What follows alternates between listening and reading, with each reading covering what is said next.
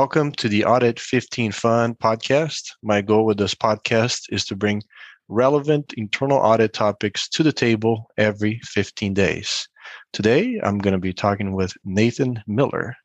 Nathan worked for a reinsurance company, and after that company was purchased by ING for $6 billion, he played a key role in transitioning its operations onto ING's enterprise resource planning system. Enabled by Lex controls and unchecked authority to distribute funds, Nathan began embezzling money to pay off personal debt. What started as an $1,100 check to a credit card spiraled into an $8.5 million fraud over the next four years. It was only a co-worker's suspicion that brought the fraud to an end. After being caught, he pleaded guilty and was sentenced to 97 months in federal prison.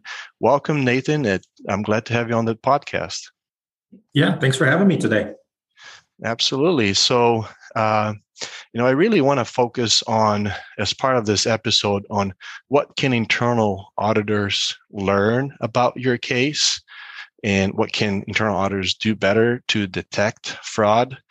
But obviously, for those who you know may not be familiar with your story, with uh, with the background of what happened, could you provide a high level overview, just so people can have can have an idea of what happened and uh, you know how how long it took and uh, all of the ins and outs of of the of the case.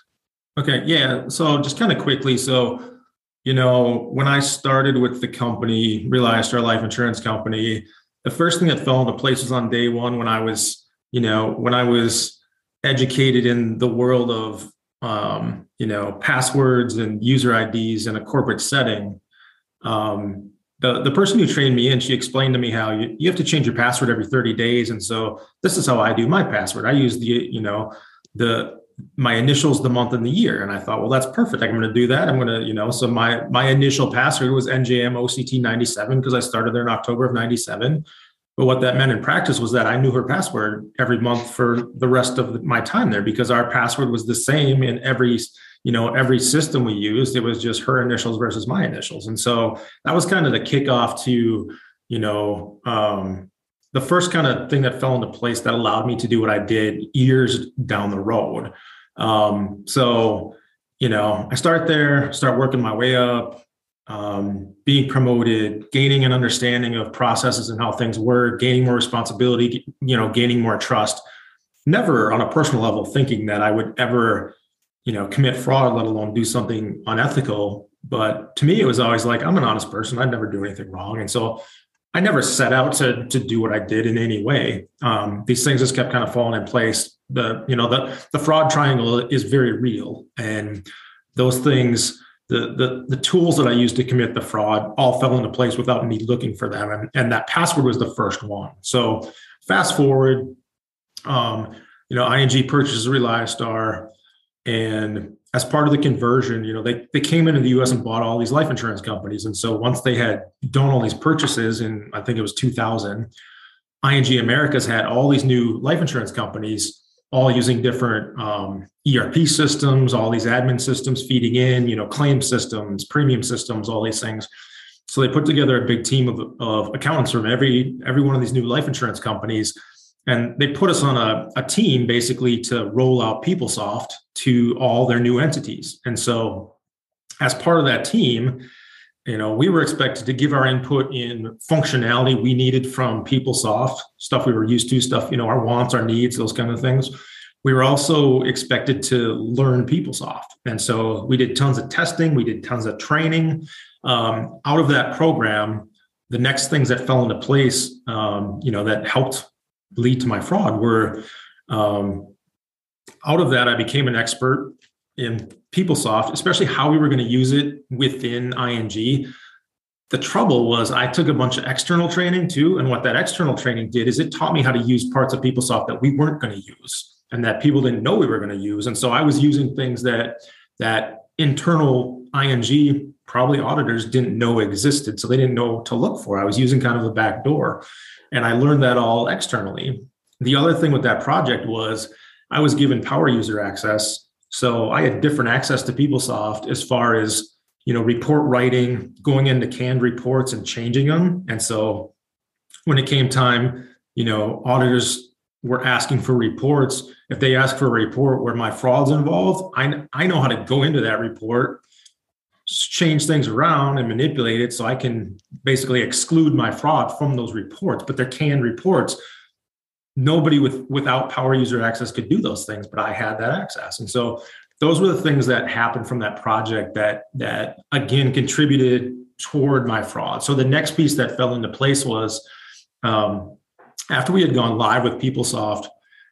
Uh, this was Christmas of 2001. My boss came into my office and and at this time, you know, I had I had been promoted to accounting manager, and my main function within our division was managing the cash processes. And so being the main liaison with treasury with ap with our banks um, and just overseeing all the processes around cash within our division um, my boss came in one day and and for regulatory purposes we need to we needed to send 50 million dollars to our london subsidiary and you know it's two o'clock on a friday right at the end of the year and this money needs to get out and go and so at the time you know we sent money out all the time but individual wires for $50 million, that's not something that we were normally dealing with. And so when I got that request to send that money out, I had to figure out who could approve it. And so, you know, I, I open up our, our approval matrix, which is just a spreadsheet from AP of everybody in ING with any, any approval authority. I'm looking down that list trying to find somebody with, you know, unlimited or over $50 million of approval. And I found my own name on that list and it said that I had check authority to approve checks up to two hundred fifty thousand dollars. So did my so did my coworker whose password I knew. So at that time, I recognized, um, well, this is a big screw up. Like, there's no way I should ever have approval authority. At the time, my thought was, you know, I think subconsciously, maybe I was like, well, I should fix that, but I'm not going to. Um, at the time, I thought, I need to get this money sent out. I'll, I'll figure that out later. So instead of calling AP and saying, hey, revoke this authority right now, I pushed that aside. I found somebody to approve that wire, got the $50 million sent out. But on my ride home that day, it really hit me that I could steal money. You know, the fact that me and my coworker whose password I knew, we both had request and approval authority on checks. I could I could request a check as myself and approve it as her or vice versa. So at that time, thought was the same. I'm an honest person. I'd never do that. So I didn't do the right thing. I didn't revoke that authority. I didn't go to work the next day and like steal money, but for the next, you know, year and a half, it was always in my mind that I have the ability to steal money and I think it would be pretty easy. You know, I knew all the processes around money and reconciliations and, and how everything worked by that point. You know, I'd been working there for 6 years at this point. So it wasn't like I just started. So that was kind of the last thing that fell into place. And um you know, as far as that, that always surprised me too. Like, how did I end up on an approval list? And I think that the process was within our old admin system. Me and my coworker, we had we had entry approval, but we didn't have any cash approval. But I think they they moved those roles over into PeopleSoft and automatically clicked something that because we had this approver access in an admin system, it clicked as approver access within PeopleSoft. And so we were we were given this approval, but there was there was nothing backing it up. So I was always curious how how did accounts payable not notice that people that they had no paperwork on, no actual approval authority, how did we get approval authority? And that went on for years. So at that point, I think, okay, I I I could do this, but I'm not going to. And then, you know, fast forward a year and a half. Um, you know, the the quick answer, why did I do it? The quick answer is my life was 100% about appearances in life and my my life's goal was to create the appearance of happiness and success in my life without ever caring about being happy and you know truly successful and so um, fast forward to, to early 2003 my wife was pregnant at the time. We are going to have a baby. Um, and obviously you know it's a long story but the, the short story is i decided the only you know i convinced myself the only way to to put my family in a position for my wife to stay home with our daughter and me to you know pay our bills and pay all this debt other debt that i had was to um, you know steal money and get out of debt so that's kind of the short answer um, so once i decided to do it it was just okay how am i going to do it who am i going to cut the checks to Um, my what I call phase one of my fraud was um, cutting checks directly to a credit card I had. You know, credit card company with the same name as one of the life insurance companies we did business with. All I cared about was that the payee on PeopleSoft didn't raise any red flags. And so cutting a check to a company with the same name as a, a company we did business with, it was just going to look like a, you know, a small commission payment. And so um, my credit card company was fine with receiving checks from my employer to pay my credit card bill, which I had verified with them. So that's what I did. I set off like, you know, like in the intro, my first fraudulent check was $1,100. Went into PeopleSoft, logged in as myself, requested an $1,100 check, logged out, logged right back in as my coworker, approved the check, picked it up the next day. And again, there was a lot more manipulations in here, you know, who picked up checks, who approved the check register, all that stuff. But I was I was the backup for everything that happened in you know in a small department, not a lot of separation of duties, and a ton of trust. I could basically manipulate things to make sure I was the one in the mix on kind of everything, and that's it, it was really that basic. And so, you know, I mailed off that check to my credit card company, cleared the bank, you know, hit my credit card statement, piece of cake. So over that first summer, I ended up stealing $83,000, getting out of debt, you know, paying off debt nobody knew I had.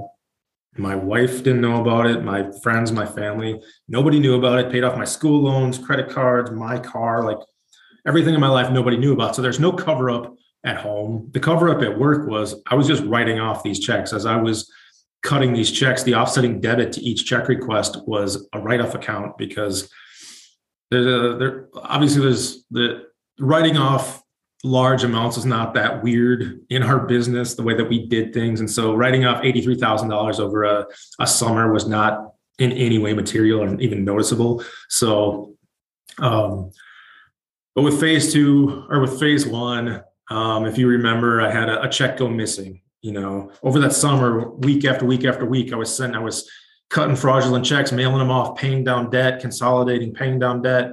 Um, and every time it worked the same. Day two, it hit my credit card. Day three, cleared the bank. I could see that on PeopleSoft. So by the end of the summer, a check goes missing. Two weeks later, that same check shows up in an envelope to me from accounts payable because I forgot to put my account information on the check. And when AP got the check back, they looked it up online. They saw that I had requested that payment and they sent it back to me. And so at that point, I know I don't, I don't think I've never been an auditor, but I don't think that's the right way to handle things.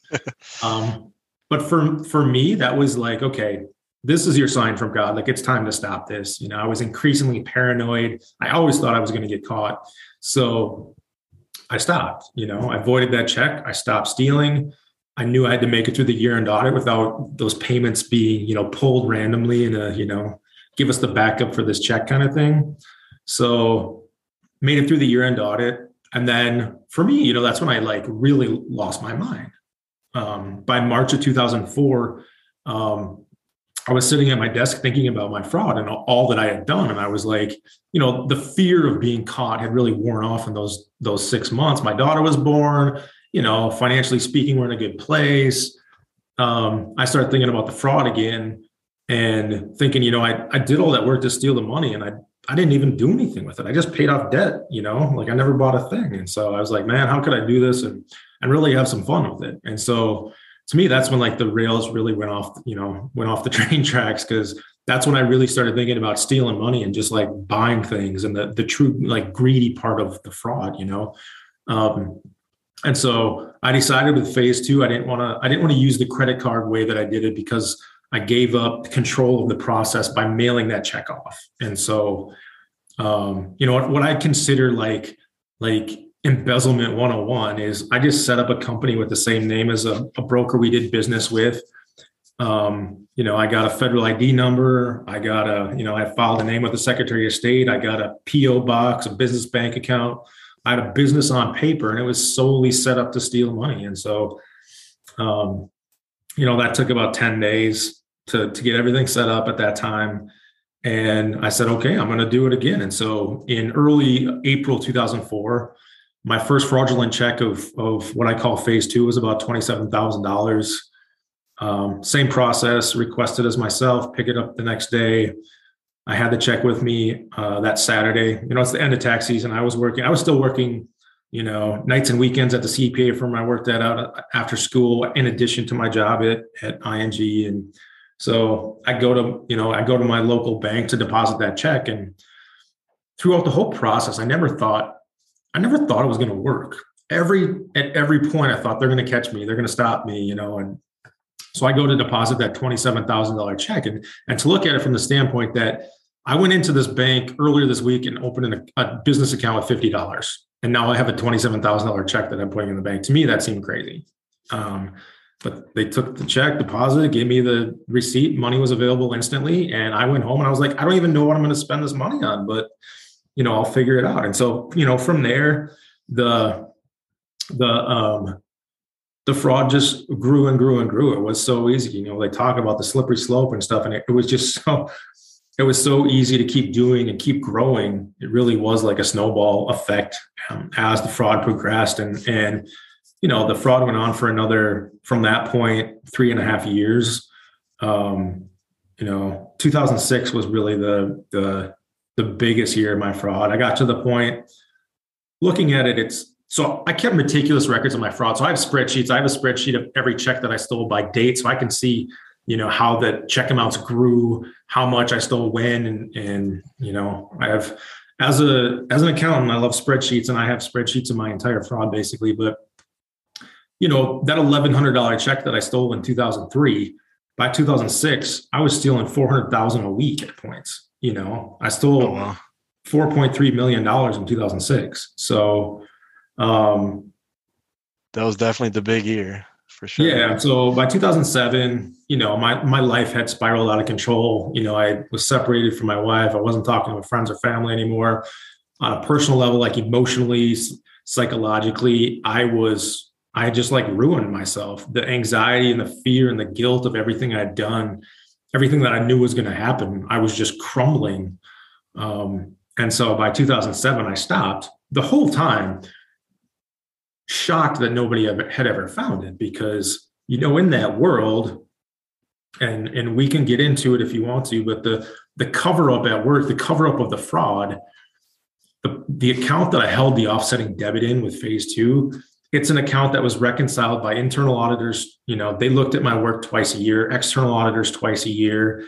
We had sarbanes-oxley control testing people in at that point digging through my stuff. We had you know, state insurance examiners every other year, and every single one of those people went through this account. And so it was just shocking to me that it continued to to go undetected, in addition to all the other red flags and stuff going on in my life at that time. But um, yeah, we'll, we'll we'll definitely get to that. I, I I do have a question that's you know specifically related to all the auditors that you interacted with, but before we get there, I do want to you cover so many control weaknesses. You know the super user access the lack of segregation of duties you know the approval matrix approval limit not being proper you know the password uh, the best practices for password. Like thinking about all of those controls is there any one of them that you can you can kind of point out hey yeah this was this was it. You know this is what allowed me to commit the fraud and then the follow-up question to that is if that control weakness wasn't in place do you think you would still somehow pursue the fraud just because of how much you knew like how much information you had gotten from this external training i don't think I don't think I'll answer the second one first. I don't think I would have gone looking for this had all these pieces not just like basically slapped me in the face. You know, it was just piece after piece after piece fell into place to, to allow this to happen. And I guess first I would have thought that knowing like knowing my coworker's password, that's a huge thing, you know, just in general. I never could have done what I did without our passwords, but it was almost like a different time in in our department had i you know had the other things fallen into place and i thought oh i need somebody else's password my coworker whose password i knew she also she worked from home two days a week and she kept a spreadsheet of all of her passwords in her drawer. And so you know working remotely in the early 2000s it wasn't like now. It was log in and load them and put in your little code and hope that it worked out hope you get into the system. And so there was times where it was just kind of a it was a normal thing for us to log in as each other and do each other's work. And so that would have popped up time and time again because she might say i need this you know i need this done by three o'clock today. She's working from home. It's not working. Can you go into my drawer and log in as me and get this done? And so that was that was common for us. There was things that i did that i was the only person who knew how to or had the access to do it in our admin system. And so if i was any day i was gone i had to have somebody log in as me to do it you know and from the down to i had coworkers who kept their passwords on a post-it note on their screen you know so that piece that's 101 right? Right a lot of, a lot of just like blaringly obvious things. Um some of the other stuff um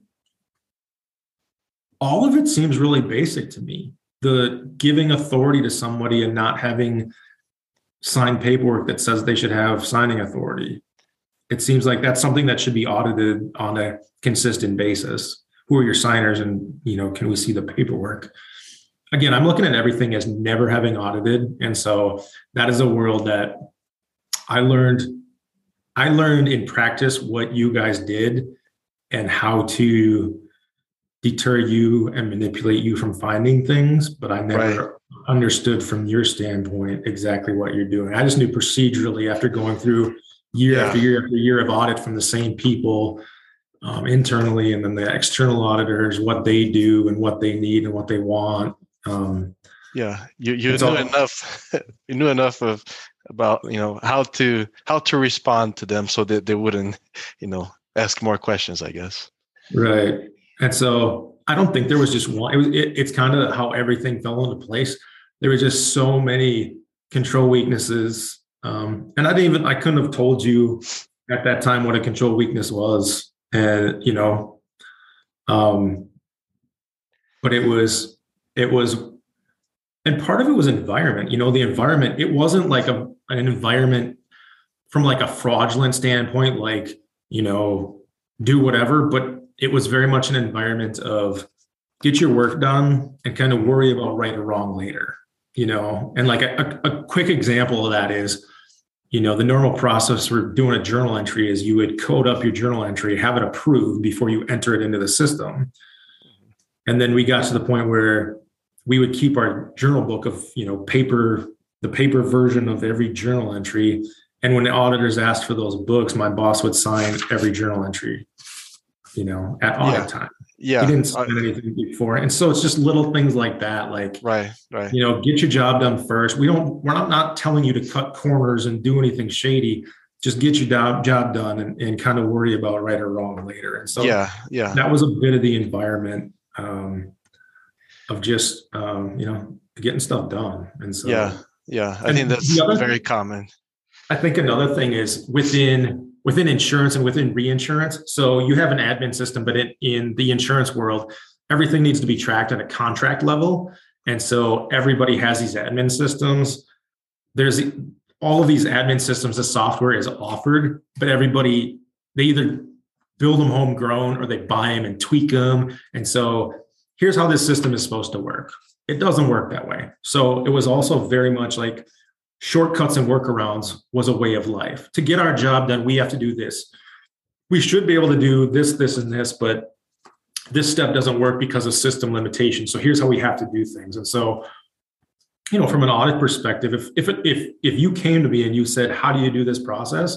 I would tell you how it was supposed to be done. That's not how we did it.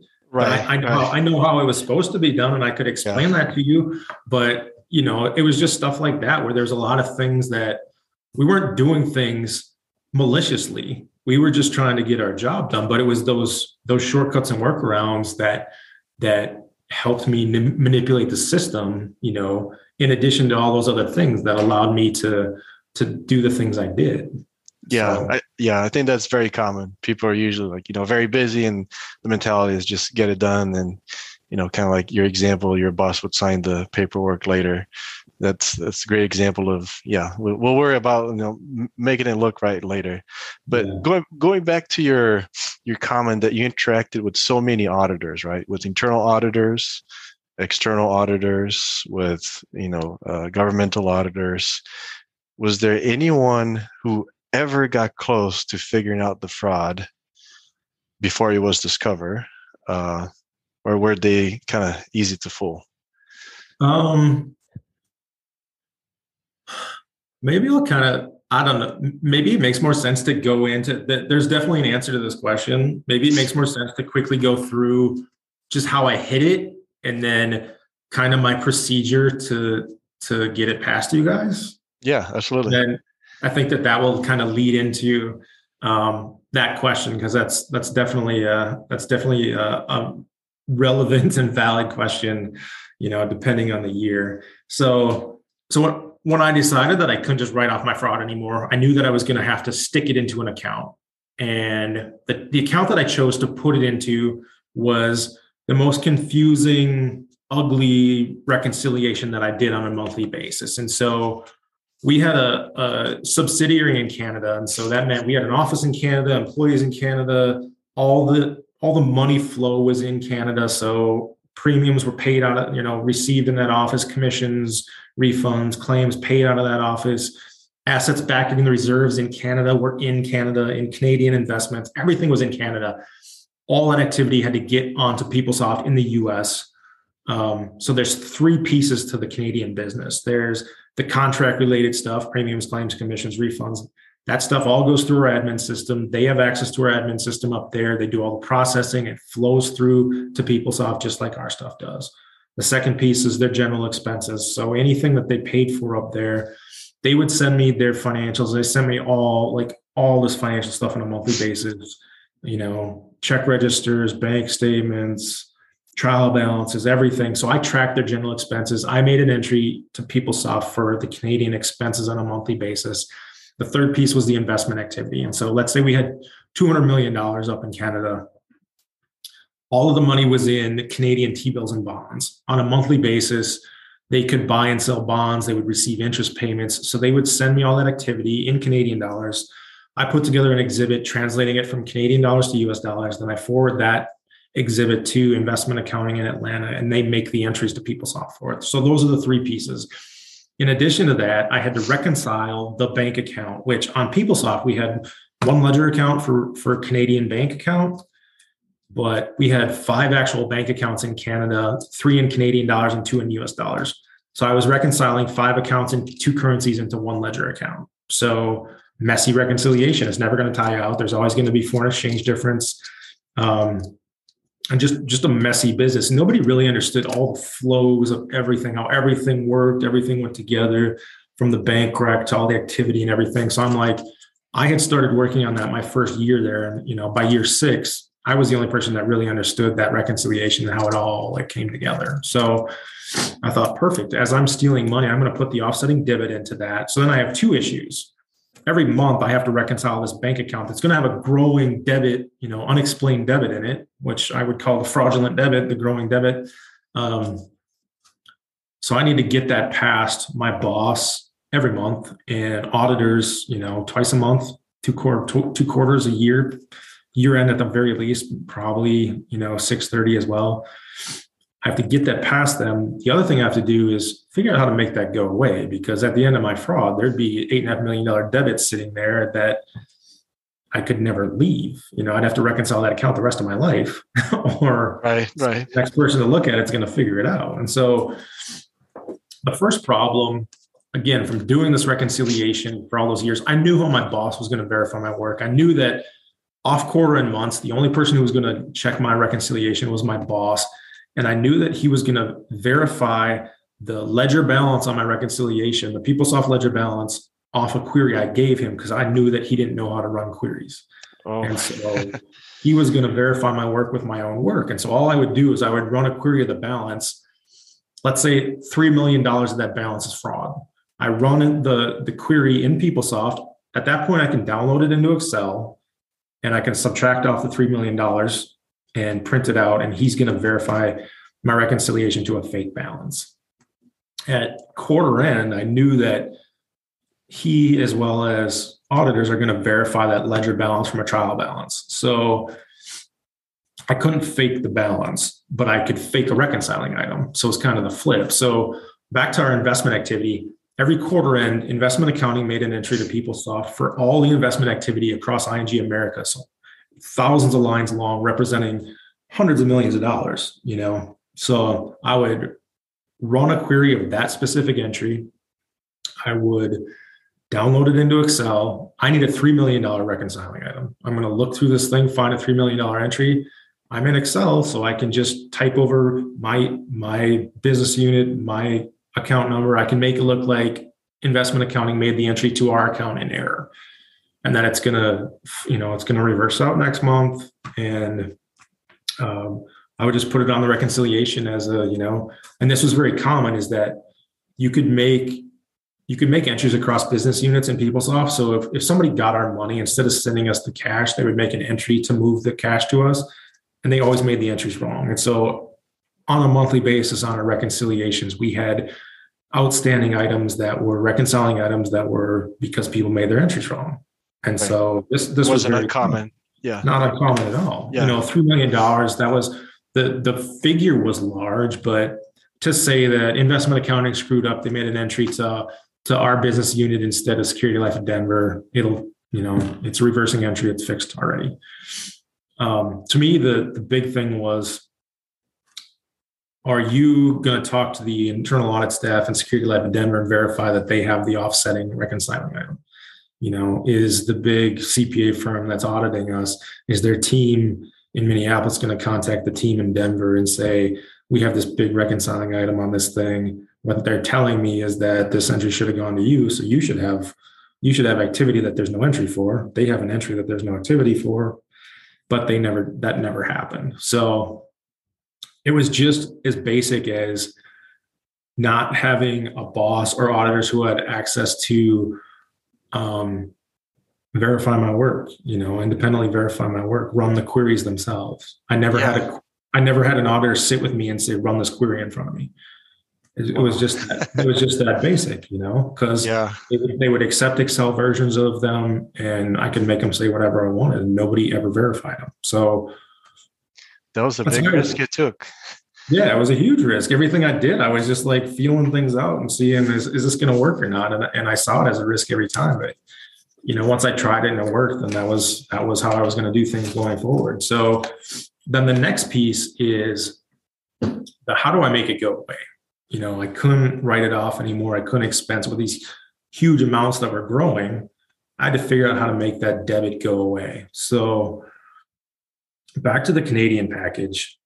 So I knew with with the Canadian investment activity that I got. So it could be a significant amount of money because all of our investments were 10 million Canadian dollar T-bills and bonds. And so on a monthly basis, you know, you might we might buy and sell 10 million Canadian, you know, 10 million dollars in bonds, buy, sell, buy, sell. Well, that's 40 million Canadian dollars, converting that to US dollars. So the way that I was supposed to convert that was um, figure out the average monthly exchange rate of Canadian dollars to US dollars, and then convert it at that average. Well, I put my exhibit together. I have all my activity. I have my average monthly exchange rate. I know what my entry should be now.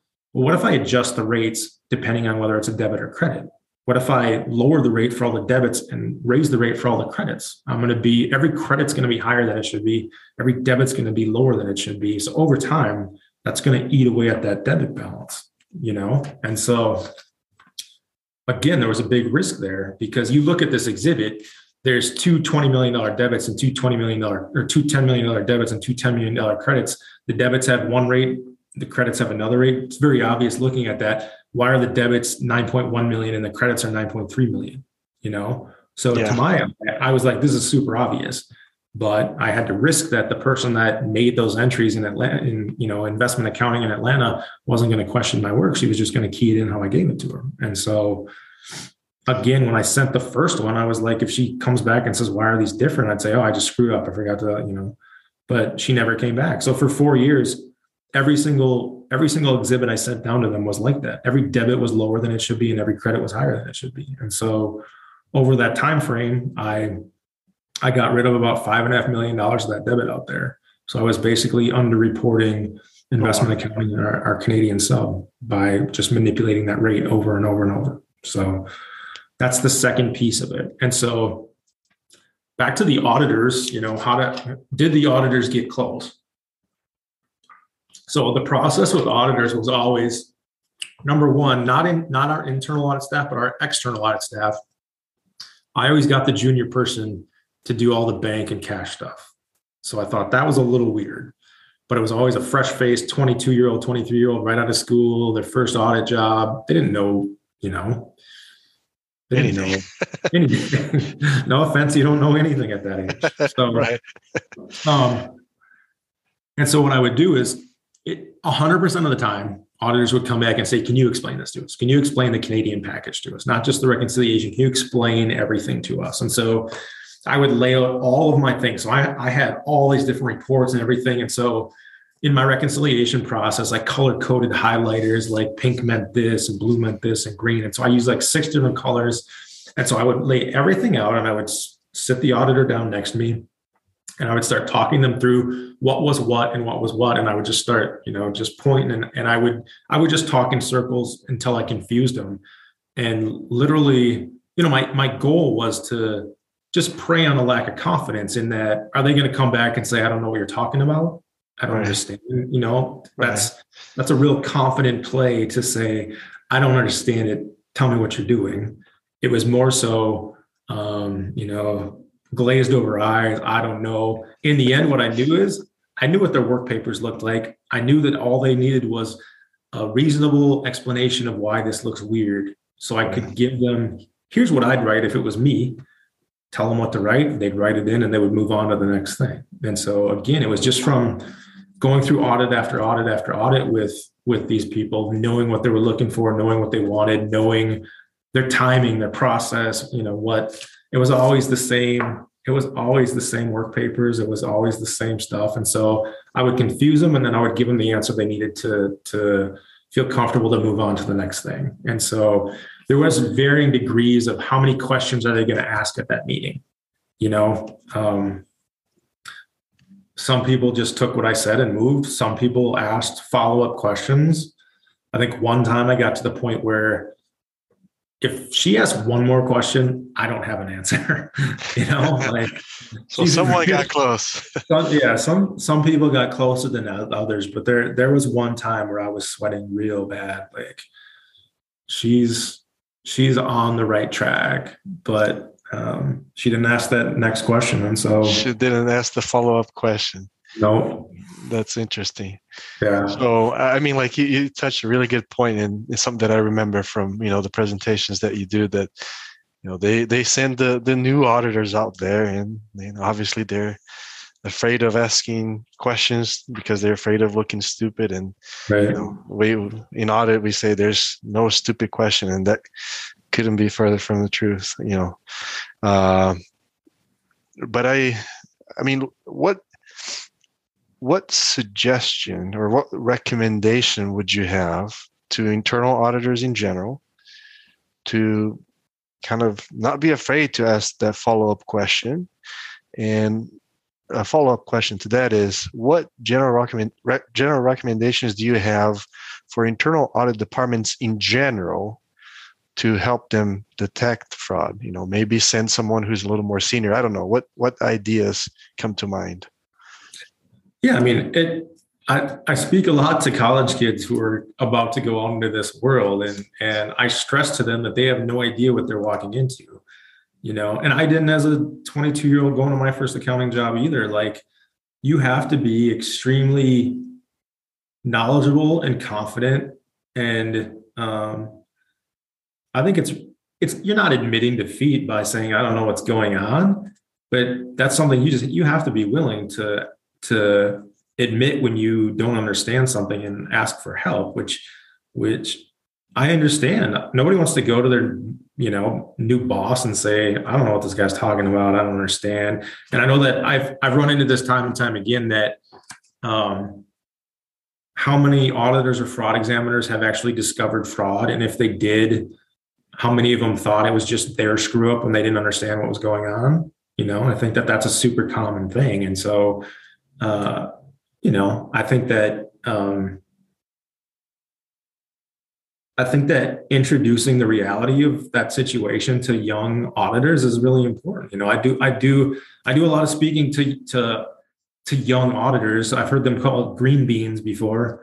Um, but just here's here's the truth. Here's the reality: is it's not you know it's not some monster in the corner. It's the nice guy who's answering your questions at the fraud. You know, it's like just having that. You, know, you don't want people to think that everybody's dirty or something, but you know right. you really have to. You just you can't believe what people say. You know, you need to. You know that professional skepticism and independent verification however you can get it. Um, you know, and I think a lot of things have changed on a, on a procedural level. I hear over and over, well, you wouldn't be able to get away with that anymore. You know, from the standpoint that I thought it was weird from an IT audit standpoint. Does nobody think it's weird that constantly at my workstation, so I'm logging in and out as different people? You know, something like that. That seems to me like something that should show up somewhere. Or um, my, my stuff was so so basic in that um, it all came down to auditors accepting copies of source documents. So let's look at it from this standpoint. Two weeks before you're in office, you give me a list of what you need. I can fake anything if you tell me what you want. You give me two weeks. I can make reports, right. say whatever you want. I can cut and paste. I could, I can do anything. When you take my the fact that I have a copy machine and I have power user access.